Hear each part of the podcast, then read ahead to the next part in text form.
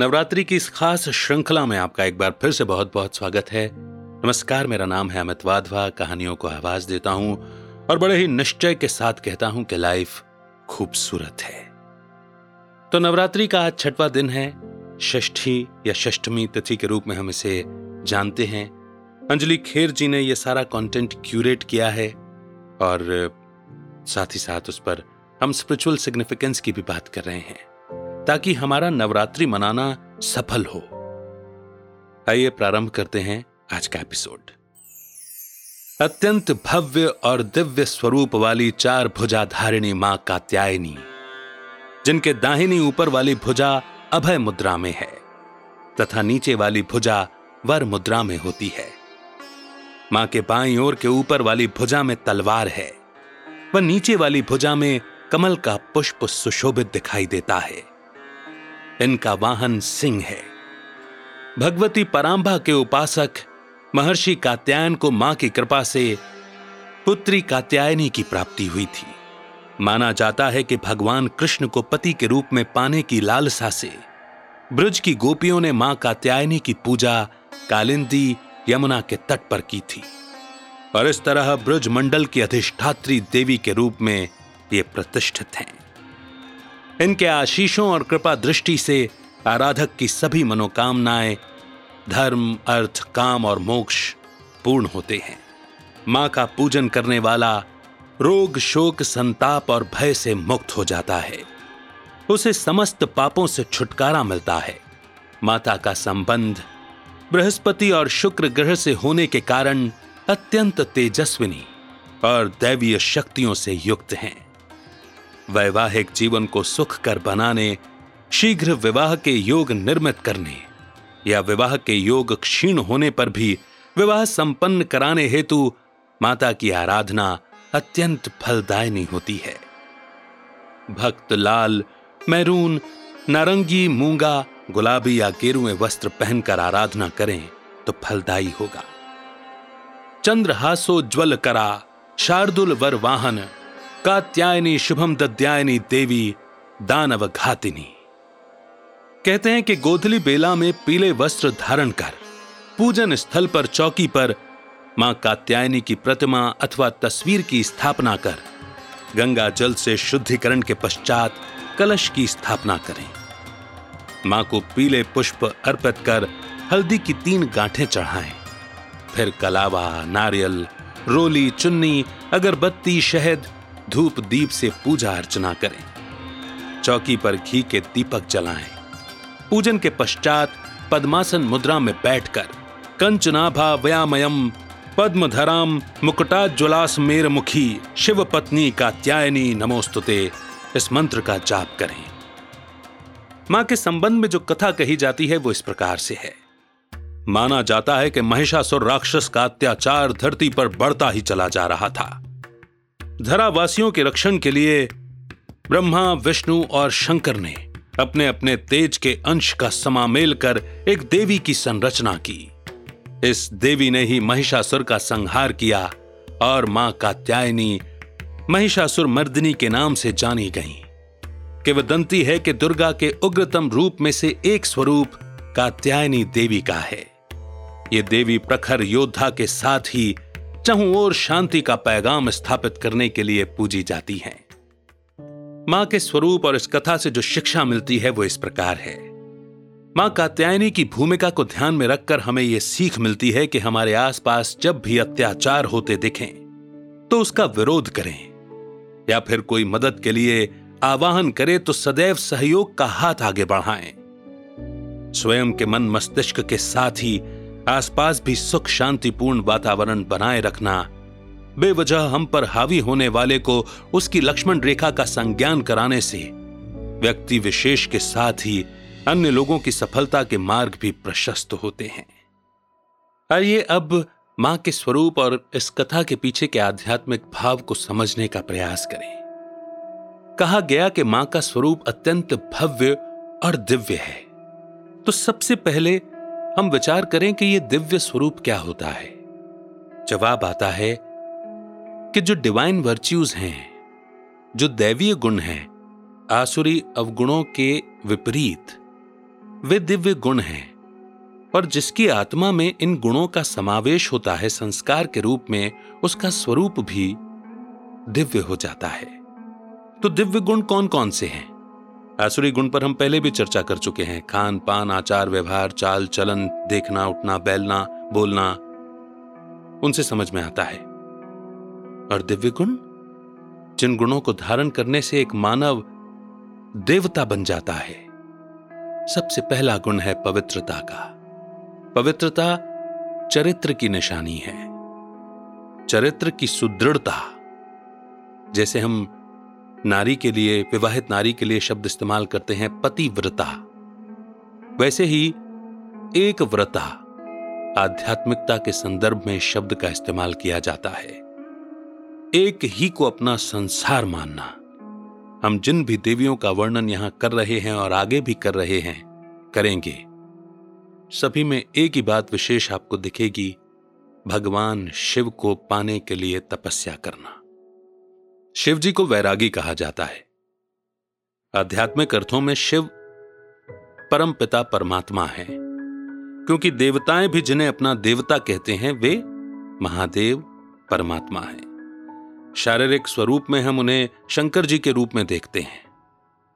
परंतु शिव और शंकर में भी एक महान अंतर है, उसकी बात बाद में। शिव जी परमात्मा कैसे हैं तो देखिए बचपन से लेकर या जब से भी शास्त्र बने, तब से हम इस प्रकार कहते आए, ब्रह्मा देवताभ्यो नमा, विष्णु देवताभ्यो नमा, शंकर देवताभ्यो नमा, परंतु शिव परमात्माए नमा। और यदि शिव और शंकर में अंतर भी समझना है तो समझिए, हमने सदैव ही शिवालय कहा, शंकरालय नहीं। हमने हमेशा शिवरात्रि कहा, शंकर रात्रि नहीं कहा। हमने हमेशा ही शिवलिंग कहा, शंकरलिंग नहीं कहा। द्वादश ज्योतिर्लिंगों के अलावा तमाम ज्योतिर्लिंग बने हुए हैं पूरे भारतवर्ष में, और अलग अलग गुणवाचक और कर्तव्यवाचक नाम भी दिए गए हैं भगवान को, परंतु जिस भी मंदिर के गर्भगृह में प्रवेश करते हैं या मंदिर में प्रवेश करते हैं तो हम एक ही मंत्र उच्चारित करते हैं, और वो मंत्र है, ओम नमः शिवाय। ओम नमः शंकराय कभी नहीं कहा। आपने मैथोडोलॉजिकल सीरियल्स और पुराणों में भी पढ़ा होगा कि शंकर जी स्वयं शिवलिंग के सम्मुख बैठ करके तपस्या करते हैं और कहते हैं, ओम नमः शिवाय। इस मंत्र का अर्थ है, ओम अर्थात अहम आत्मा। संस्कृत में अहम आत्मा यानी कि मैं आत्मा। नमः यानी कि नमन करता हूँ, शिवाय यानी कि शिव जी के लिए। अब हर मंत्र को आप इस तरह से अर्थ कर सकते हैं। ओम अर्थात अ उम अहम आत्मा। तो पवित्रता, पहला दैवीय गुण। अंतर्मुखता, यानी कि आत्माभिमानी स्थिति में रहना और मुख के अंदर आत्मिक स्थिति का अभ्यास करना। मुख से ज़्यादा बोलना नहीं, कानों से सुनना, मगर सिर्फ़ काम की बात। आँखों से देखना जो देखने योग्य हो, और कानों से भी वही सुनना जो सुनने योग्य हो। अंतर्मुक्ता धैर्यता, क्योंकि धैर्यता में ही विजय है। निर्भयता, अर्थात किसी भी प्रकार का भय नहीं होना। नम्रता, कोई भी अभिमान नहीं। नम्रता का कवच सदैव ओढ़े हुए हों, पहने हुए हों। सहनशीलता, हर्षित मुक्ता, मुख पर सुंदर मधुर मुस्कुराहट हो, न कि ठहाके और हास्य। हमने तो इतने टीवी सीरियल्स में रामायण और महाभारत देख लेना। क्या कभी श्री कृष्ण जी को या श्री रामचंद्र जी को हमने ठहाके लगाकर ज़ोर से हँसते हुए देखा? नहीं। मंद मंद मुस्कुराहट, जो कि आत्मिक स्थिति में टिकने से आती है। ज़ोर से हंसना, आवाज़ में आकर हंसना दिव्यता में नहीं आता। मानवीय गुणों में हम साधारण रूप से हँसते हैं और आसुरी गुण में हम अट्टाहस लगाते हैं, ठहाके लगाते हैं। मधुरता, सदैव मधुरता से बात करना। तो ये कुछ दिव्य गुण हैं जो मनुष्यात्मा को देवत्व की ओर ले जाते हैं। हम जब देवी माँ की बात करते हैं तो मानव योनि में ही दिखाया जाता है, तपस्या करती हैं, दिव्य गुणों को धारण करती हैं, ईश्वरीय गुणों को धारण करती हैं, और शिव जी जो वैरागी बताए गए, अर्थात जिस संसार की उन्होंने रचना की उस संसार से भी उन्हें कोई अटैचमेंट नहीं है। वो ये जानते हैं कि ये सृष्टि का नाटक चक्र है, हर आत्मा का अपना पाठ है, ये ड्रामा न्यायकारी है, कल्याणकारी है। आत्माओं के आपस में कार्मिक अकाउंट के कारण ही ये सारा खेल रचा हुआ है। और जब खेल है तो खेल को खेल की भावना से ही खेलना चाहिए। हाँ, विवेक बुद्धि, ये हर आत्मा को जन्म से ही प्राप्त होती है। इसीलिए कभी भी कोई गलत कर्म करने जाते हैं तो अंदर से एक आवाज़ आती है, ये ठीक नहीं है, ये नहीं करना है। मगर हम अपने विवेक को सप्रेस कर, दबा करके गलत कर्म करते हैं। अपनी बुद्धि को सरपास कर देते हैं, बायपास कर देते हैं, फिर बुद्धि टोकना बंद कर देती है और फिर संस्कार बिगड़ जाता है। संस्कार को सुधारने के लिए हमें अच्छे संस्कारों की प्रैक्टिस करनी पड़ती है। तो जब दिव्य गुणों की धारणा की प्रैक्टिस की जाती है, अभ्यास किया जाता है तो इसे ही तपस्या कहा जाता है। क्योंकि जब आप हर्षित मुख रहने का प्रयास करेंगे, अभ्यास करेंगे तो आपके सामने कई ऐसी परिस्थितियाँ आएँगी सिचुएशन आएँगी, जो आपको ज़ोर ज़ोर से हंसने के लिए प्रेरित करेंगी। मगर आपको अपने संयम और मर्यादा में रहते हुए उसका अभ्यास करना यही आपकी तपस्या है। जब आप धैर्यता का गुण अपनाएँगे तो कई परिस्थितियाँ उत्पन्न होंगी, जो कहेंगी कि धैर्यता में कुछ नहीं रखा। सहनशीलता को आज के समय में, आज के समाज में कमज़ोरी मान लिया गया। लेकिन सहनशीलता का मतलब होता है सहन करने की पवित्रता होना, और पवित्रता अपने आप में एक शक्ति है। और सहन को कभी भी अकेला बोला ही नहीं गया। या तो हम सहनशीलता बोलते हैं, या तो हम सहन शक्ति बोलते हैं। दोनों को अलग अलग करके रखा ही नहीं जा सकता। कब तक सहन करें? तो जवाब यह है कि अष्ट शक्तियों में जो दो शक्तियाँ हैं, सहन करने की और सामना करने की शक्ति।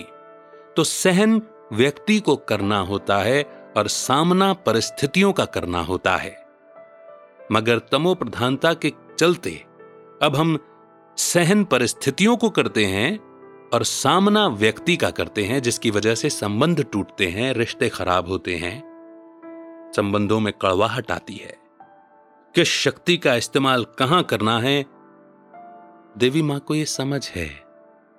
इसलिए वो माँ है, देवी हैं, भगवती हैं। ज्ञान को सही रीति धारण करना, माँ हमसे ये भी तो चाहती हैं। वो देवी देवता हैं, वो भगवान हैं और हम मनुष्य हैं, ये कहकर के पल्ला नहीं छुड़ाया जा सकता। देवी को देवी बनने के लिए भी तपस्या करनी पड़ी है और यही तपस्या करनी पड़ी है जिनकी हम बात कर रहे हैं। नर ऐसी करनी करे, सो नारायण कहलाए। नारी ऐसी करनी करे, सो श्री लक्ष्मी बन जाए। श्री लक्ष्मी अर्थात, श्री अर्थात श्रेष्ठ और लक्ष्मी अर्थात अच्छे लक्षणों से युक्त नारी। आज से तीस साल, पैंतीस साल पहले तक, जब घर में कन्या जन्म लेती थी, या बहू आती थी तो स्वागत किया जाता था यह कहकर कि बधाई हो लक्ष्मी आई है। मगर आज कह भले ही देते होंगे, लेकिन अंदर से क्या हम मानते हैं? अच्छे लक्षणों से जो युक्त नारी है और नरों में जो श्रेष्ठ है, जिन्होंने ज्ञान को, समझ को संपूर्ण रीति धारण किया है, और इधर भी ज्ञान की पराकाष्ठा ही है श्री लक्ष्मी जी में, तब ये दोनों एक दूसरे के योग्य बन रहे हैं और एक दूसरे को वर रहे हैं। और इनकी समझ का स्तर यह है कि एक ने कहा, दूजे ने मानी, परमात्मा कहें, दोनों ज्ञानी। तो कभी न वाद है, न विवाद है। इसीलिए कंबाइंड स्वरूप में चतुर्भुज के रूप में दिखाया जाता है। दीपावली पर जिन महालक्ष्मी की हम पूजा करते हैं, उनमें नारायण कंबाइंड है ना? तब तो वो चतुर्भुज श्री लक्ष्मी है। और जो विष्णु जी का स्वरूप है, उसमें भी लक्ष्मी जी कंबाइंड है। यही गृहस्थ आश्रम, यही गृहस्थ तो परमात्मा दिखाना चाहते हैं, बसाना चाहते हैं। हम बच्चों को इस अच्छे स्वरूप में देखना चाहते हैं। यथा राजा रानी तथा प्रजा, विष्णु जी पालक कहे जाते हैं। अर्थात राजाओं के भी राजा महाराजा है ना? उनको फॉलो किया जाता है। और विष्णु अर्थात विषय विकार रहित आत्मा, जिसमें विषय विकार का नामो निशान नहीं है। वे हैं विष्णु। जब अपनी तपस्या से नर और नारी ऐसी स्थिति को प्राप्त कर लेते हैं, तब वे देवी देवता पद के अधिकारी बनते हैं। पंचमी की तिथि पर जब स्कंद माता के स्वरूप का वर्णन हो रहा था तो बताया गया ना कि उन्हें ज्ञान अति प्रिय है, ज्ञान की अलग जगाई उन्होंने। यही समझ, यही आत्मज्ञान ही सच्चा ज्ञान है। और इसके बिना जागृति, सदगति कुछ भी संभव नहीं है। आज हमारे संसार में, हमारे विश्व में वेद, पुराणों, ग्रंथों से लेकर के न जाने कितने स्किल सेट की किताबें छप चुकी हैं और छप रही हैं और आगे भी छपेंगी। मगर वो सारा सांसारिक ज्ञान है। अंदर के लिए आध्यात्मिक ज्ञान की आवश्यकता है, उस अवेकनिंग के लिए, उस जागृति के लिए। उसकी आवश्यकता है।